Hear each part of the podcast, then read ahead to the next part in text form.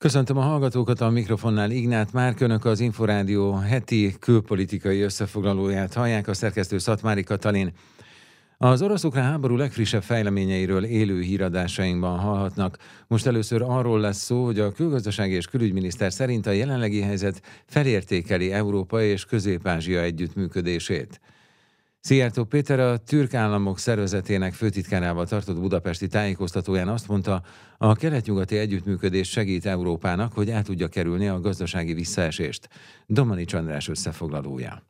Magyarország érdekelt a türk államok sikerében, mondta Szijjártó Péter külgazdasági és külügyminiszter, miután Budapesten fogadta a türk államok szervezetének főtitkárát, Kubanicsbek Ömüralijevet. Mi a földrajzi elhelyezkedésünknél fogva az Európázsi együttműködést mindig is fontosnak tartottuk. Az eurázsiai gazdasági együttműködési modell mindig is fontos alapját képezte a magyar és az egész európai gazdaság dinamikus növekedési pályájának. Miután az ukrajnai háború miatt a hagyományos kelet-nyugati együttműködés útvonalai ellehetetlenültek, új útvonalakra és új beszállítói láncok létrehozására van szükség, fogalmazott a külgazdasági és külügyminiszter. Mi magyarok itt Európa közepén nem akarunk új hidegháborút, nem akarunk új vasfüggönyt, nem akarjuk a kelet-nyugat hosszú távú szembenállását, nem akarjuk kelet és nyugat elszigetelődését. Ugyanakkor a realitás az, ami, és ez a realitás most felértékeli az Európa és a közép-ázsiai térség együttműködését. A kelet-nyugati együttműködés segít Európának, hogy el tudja kerülni a gazdasági visszaesést, mondta Szijjártó Péter. Csatlakoztunk Szamarkandban a türk államok szervezetének új konnektivitási platformjához, ami azt jelenti, hogy közösen teszünk lépéseket annak érdekében, hogy a transzkaszpi és az eurázsiai szállítási kapacitásokat növelni tudjuk, kiváltva az ukrán-orosz háború által ellehetetlenített szállítási útvonalakat, az adminisztrációs terhek csökkentésével, infrastruktúra fejlesztéssel, digitalizációs fejlesztéssel tesszük lehetővé a kelet-nyugat kereskedelem fenntartását. A külgazdasági és külügyminiszter emlékeztetett, Budapesten jön létre a Türk Államok Szervezetének asszály megelőzési intézete. Ez az asszály megelőzési intézet azt a célt fogja szolgálni, hogy a magyar mérnöki tudást, a magyar technológiákat a vízgazdálkodás terén Közép-Ázsiában fel tudják használni az ottani vízgazdálkodási kihívások kezelése érdekében. Kubanicsbek Ömüreliyev, a Türk Államok Szervezetének főtitkára elmondta, arra törekszenek, hogy tovább fokozzák az eleve meglévő erős kapcsolatot a tagállamok és Magyarország között, illetve intézményi kapcsolatokra törekszenek az Európai Unióval és a Visegrádi csoport országaival. Tavaly háromszorosára emelkedett a kereskedelmi mérleg Magyarország és a TÁSZ tagállamok között 4,5 milliárd eurós értéket elérve, jegyezte meg a szervezet főtitkára. A türk államok szervezetének tagja Azerbajdzsán, Kazahsztán, Kirgizisztán, Törökország és Üzbegisztán. Domanics András, Inforádió 88,1. Sajtótájékoztatón értékelte az Európai Unió helyzetét és a svéd soros elnökség várható munkáját az Alapjogokért Központ. Herceg Zsolt foglalja össze az elhangzottakat.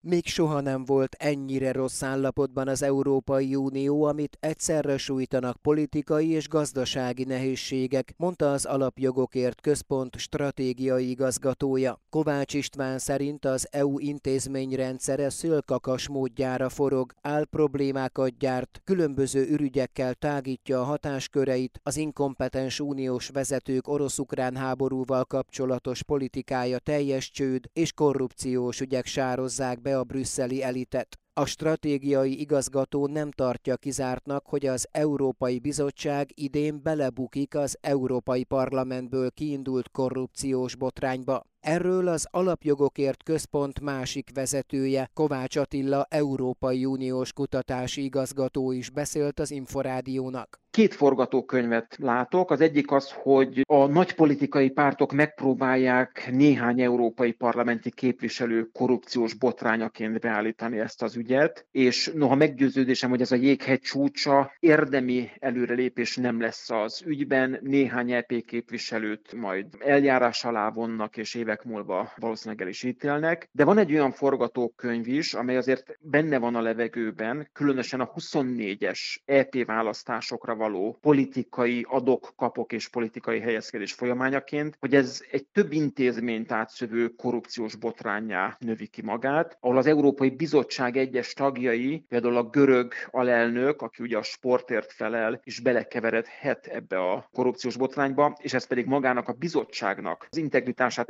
egyértelműen mélyen sérteni, de magának a bizottságnak a jövőjét, hogy egyáltalán kihúzza az bizottság 2024. decemberig, azt is megkérdőjelezni. Nem mennék el odáig, hogy az idei évben megbukhat az Európai Bizottság, de egy szélesebb körű korrupciós botrány az megrázhatja Brüsszelt. Kovács Attila attól sem vár sok jót, hogy januárban fél évre a svédek vették át a csehektől az Európai Unió tanácsának soros elnökségét. A svédek fontosnak tartják a jogállamisági kérdések napirenden tartását. Ennek természetszerűleg magyar vonatkozása is vannak, ugye hazánk ellen ez a jogállamisági kondicionalitási eljárás a mai napig is folyik. Sok jóra én azt gondolom, annak ellenére nem számíthat Magyarország a svéd elnökségtől, hogy ott egy jobboldali fordulat volt a tavalyi európai választásokon a jobboldali kormány azért elég erőteljesen a svéd szociáldemokraták nyomása alatt van, és azért is érdemes a svéd elnökséget közelről figyelnie Magyarországnak, mert nem is olyan sokára 2024 második fél évében Magyarország tölti be az Európai Unió soros elnökségét. A hazai kormányzati felkészülés a soros elnökségre az idén tavasszal megkezdődik, egyre intenzívebbé válik, ezért Magyarországnak az az érdek, hogy minden inkább nyomon kövesse azt, hogy a svéd elnökség hogyan irányítja az Európai Uniós ügyeket.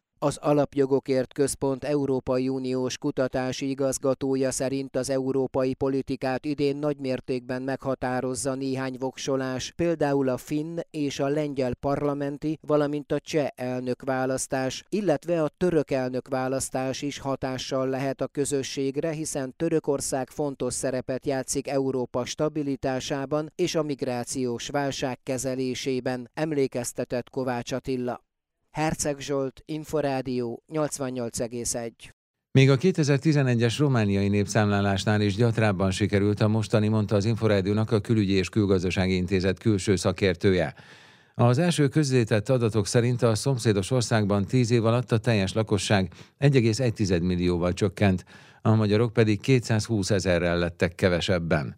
Tatár Tima összefoglalója megint sikerült román módra lefolytatni egy ilyen fontos eseményt, amelynek végén szinte semmiről sem tudjuk, hogy mennyire felel meg a valóságnak egyáltalán. Kommentálta a romániai népszámlálás első adatait a Külügyi és Külgazdaság Intézet külső szakértője. Pászkán Zsolt szerint már önmagában a 19 milliós lakosság szám is erősen elgondolkodtató. A legóvatosabb beszélések is arról beszélnek, hogy minimum 3,5 millió romániai vándorolt ki, és hát akkor hol vannak a demográfiai okok miatti csökkenések. Hozzátette, egy millió állampolgárt nem találtak otthon, így az ő válaszaikat az egyéb hivatalosan elérhető adatok alapján becsülik meg, és míg az előző népszámláláson 300 ezer emberről nem lehetett tudni, hogy minek vallja magát, most két is fél millióan nem nyilatkoztak nemzetiségi vagy felekezeti hovatartozásukról.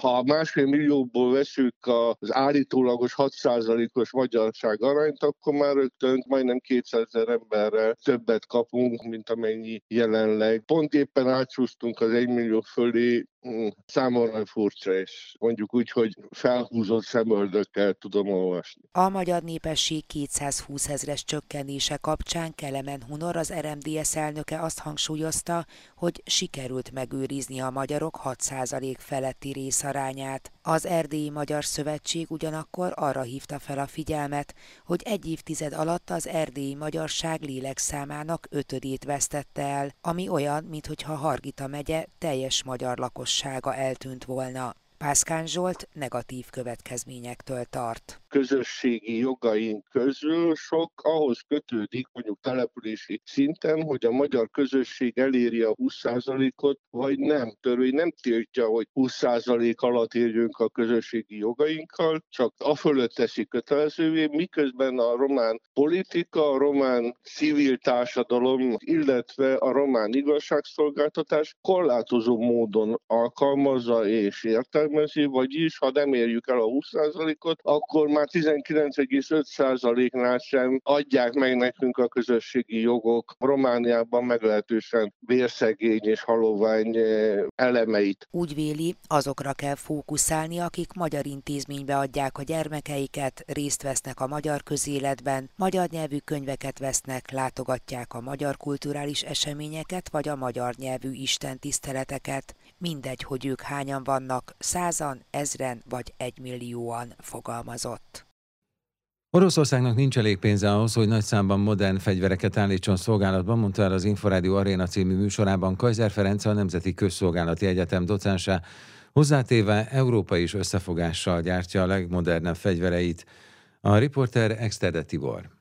Meddig érdemes az oroszoknak tartalékolni a drága technikájukat? Mert vannak olyan elemzések is, amik azt mutatják, hogy ezeket most éppen nem küldik előre. Azért nem küldik, mert később itt nagy támadásra összpontosítanak, vagy azért nem küldik, mert nincsen, vagy azért nem küldik, mert nincs hozzá lőszer. Miért nem küldik? Különösen az orosz párti kommentelők, meg szakértők szokták mondani, hogy majd amikor jön az orosz csodafegyver. Ezt már ugye 44-45-ben egy másik birodalom esetén megértük. Tehát egyre inkább olybá tűnik, hogy az orosz haderő messze nem olyan félelmetes, mint amennyire ő maga építette ki a saját imázsát, úgymond. Nincs annyi korszerű eszköze. Ugye ez teljesen érthető is. Hát ugye 91-től nagyjából 2001-2002-ig van egy borzasztó még gazdasági válság Oroszországban. Tehát az Oroszországi Föderációnak a GDP-je nagyjából 2002-ben lesz annyi, mint amennyi volt 91-ben. Ha nincs pénz az államkasszában, akkor haderőfejlesztésre sem jut. Ugye az orosz haderőfejlesztés az 2004-2005 után indul. És 14-15-ben megtorpan, mert a krím elcsatolása utáni nyugati embargók miatt, amik egyébként a mostani gazdasági szőnyegbombázáshoz képest csak tűszúrások voltak, de már azok is jelentősen megtorpantották az orosz gazdaság fejlődését. Például a T-14 armata az a világ egyik legjobb harckocsia lehetne, de nincs hozzá nyugati technológia, technológia, nincsenek hozzá megfelelő csippek, meg nincs megfelelő pénzmennyiség, hogy legyártsák. De kínai technológia sincs hozzá? Kína sem ad át mindent. Tehát Kínának sem az az érdeke, hogy tőle északra ott legyen egy erős Oroszország. Tehát Kína az egyik legnagyobb nyertes ennek a háborúnak, ugyanis egy gyenge Oroszországban érdekelt. Nem egy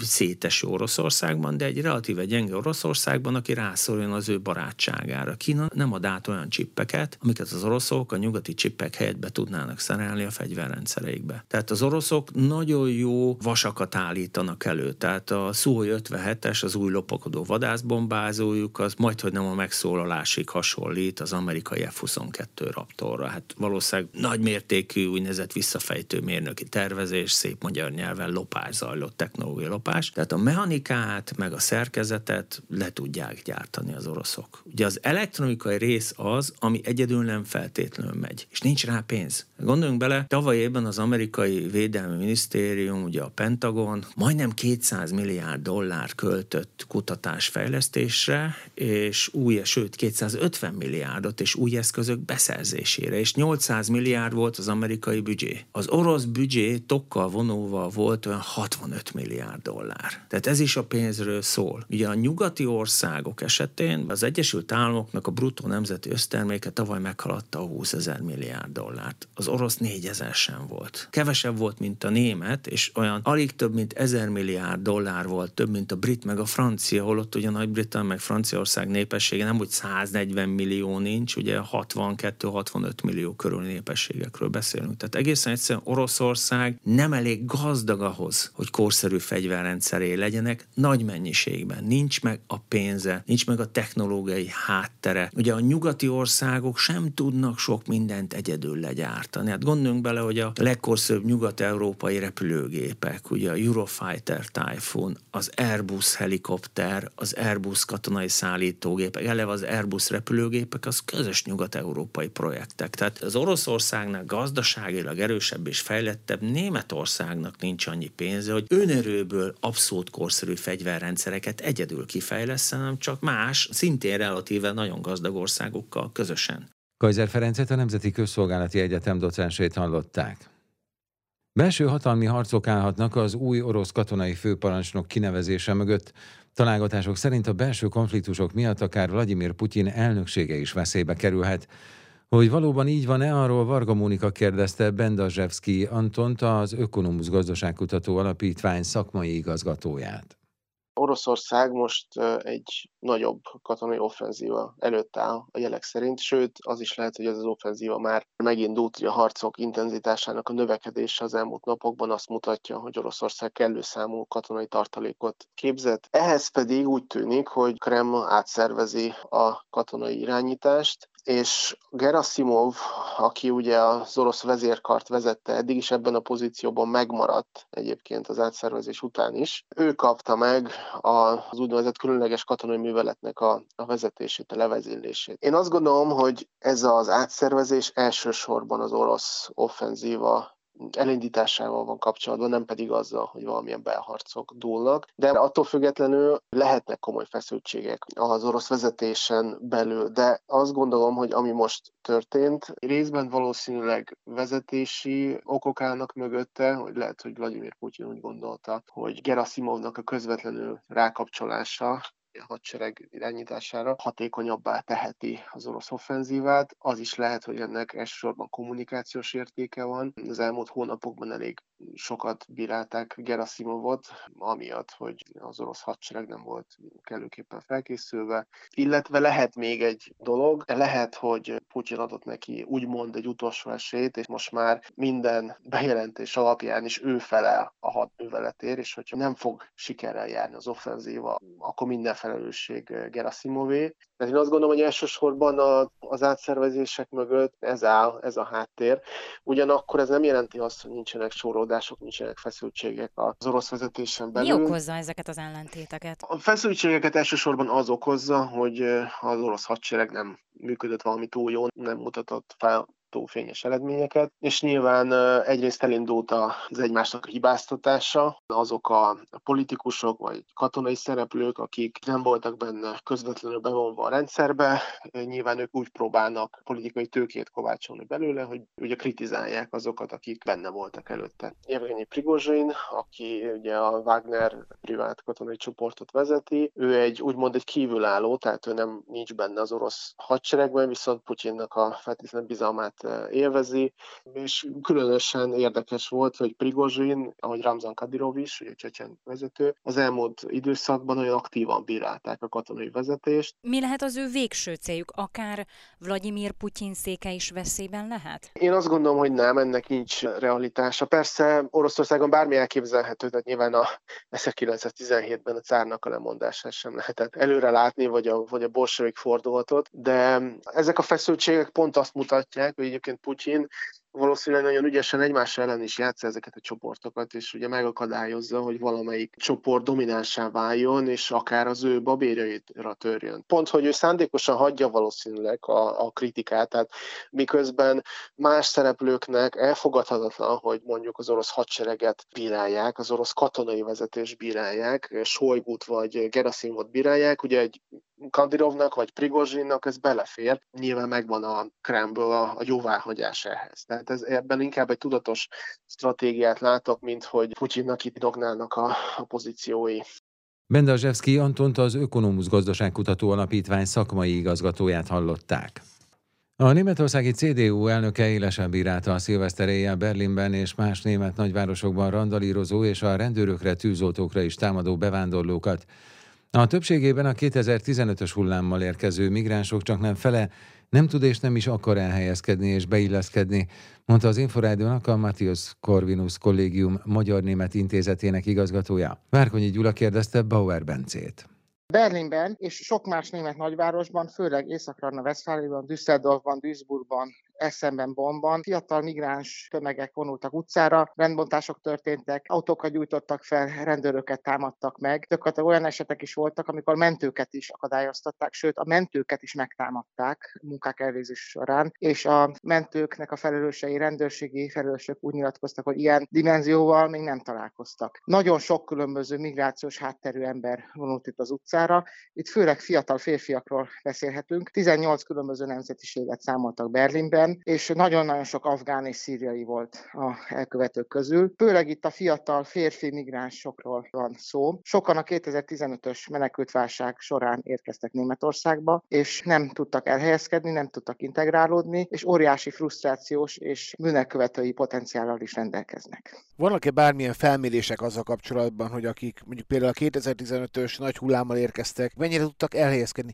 Nem beilleszkedni, elhelyezkedni, munkát találni, valamilyen hasznos tevékenységet végezni. A 2015-ben érkezettek szekintetében bizonyos számok jelentek meg, itt 50% elhelyezkedésről beszéltek, később bebizonyosodott, hogy ez 50% ez nem valid adat, mert akár a korábban érkezőket is magába foglalta. Azaz azt tudjuk felelősen kijelenteni, hogy jelentősen több, mint a fele tudott csak elhelyezkedni. Ez ugye 8 év után egy kudarc, sokan nem rendelkeznek német nyelvtudással, sokan nem rendelkeznek az alapvető képességekkel, amely a munkaerőpiacon helyt tudnának állni, és sokan egyáltalán nem is rendelkeznek rendelkeznek hajlandósággal munkát vállalni. Ugye emlékezünk arra, hogy nyáron a nagy német reptereken probléma volt rakodó munkásokat találni, a gépek késtek, járattörlésekre került sor, erre az alacsonyan kvalifikált munkára például alkalmasak lettek volna bizonyára sokan, de nem volt erre készséghajlandóság, azaz itt hozzáállás is problémás. Azaz nem szeretnének elhelyezkedni sokan, nem érzik magukat a német társam részeként, nem is szeretnének dolgozni,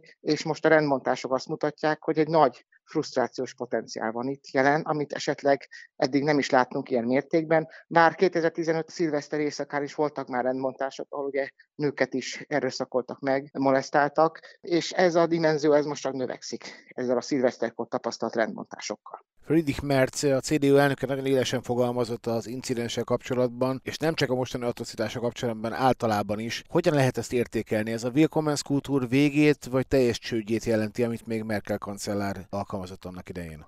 A Willkommenskultúr már rég véget ért, és akár már a Willkommenskultúr csődjét is lehet anticipálni ezekkel a kijelentésekkel. Friedrich Merz, CDU párt és frakcióvezető mindig is kritikus volt a migrációval kapcsolatosan, mindig is kritikus volt az illegális migrációval kapcsolatosan, és mindig is sarkalatosan fogalmazott ilyen kérdésekben. Ő most úgy mondta, hogy azok, akik nem tudnak beilleszkedni német társadalomba, és bünteteket követnek el, azokat ki kell utasítani. Ez egyébként a német jogrendszernek az alapja, csak ezt nagyon gyakran nem implementálják, nem hajtják végre ezeket a kitoloncolásokat. Friedrich Merz most azért is szólalt meg karcosan, mert a jelenlegi kormánykoalíció nagyon óvatos és nagyon visszafogott a kitoloncolásokkal, és alapvetően befogadáspárti. A CDU-ban már rég felismerték, hogy a 2015-ös migrációs válság így nem ismétlődhet meg, maga Merkel is mondta, Friedrich Merz is mindig mondta. Most viszont kommunikációban is ebben a CDU most erősít, és úgy tűnik, hogy ezt a témát próbálják megfogni, tematizálni.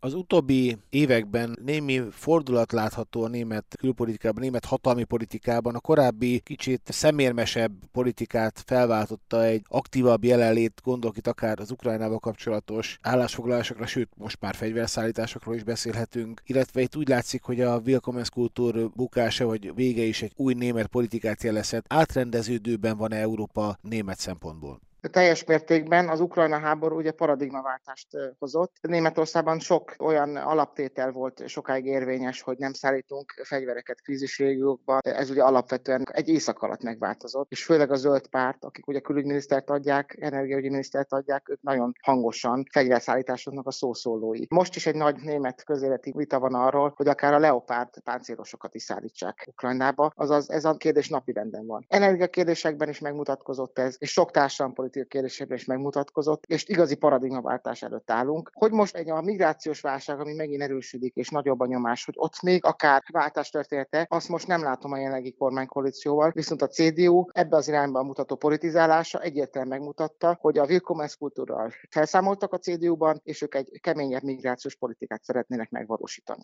Bauer Bencét a Matthias Corvinus Kollégium Magyar-Német Intézetének igazgatóját hallották. Önök az Inforádió heti külpolitikai összefoglalóját hallották, a szerkesztő Szatmári Katalin, a műsorvezető Ignát Márk volt, viszont hallásra.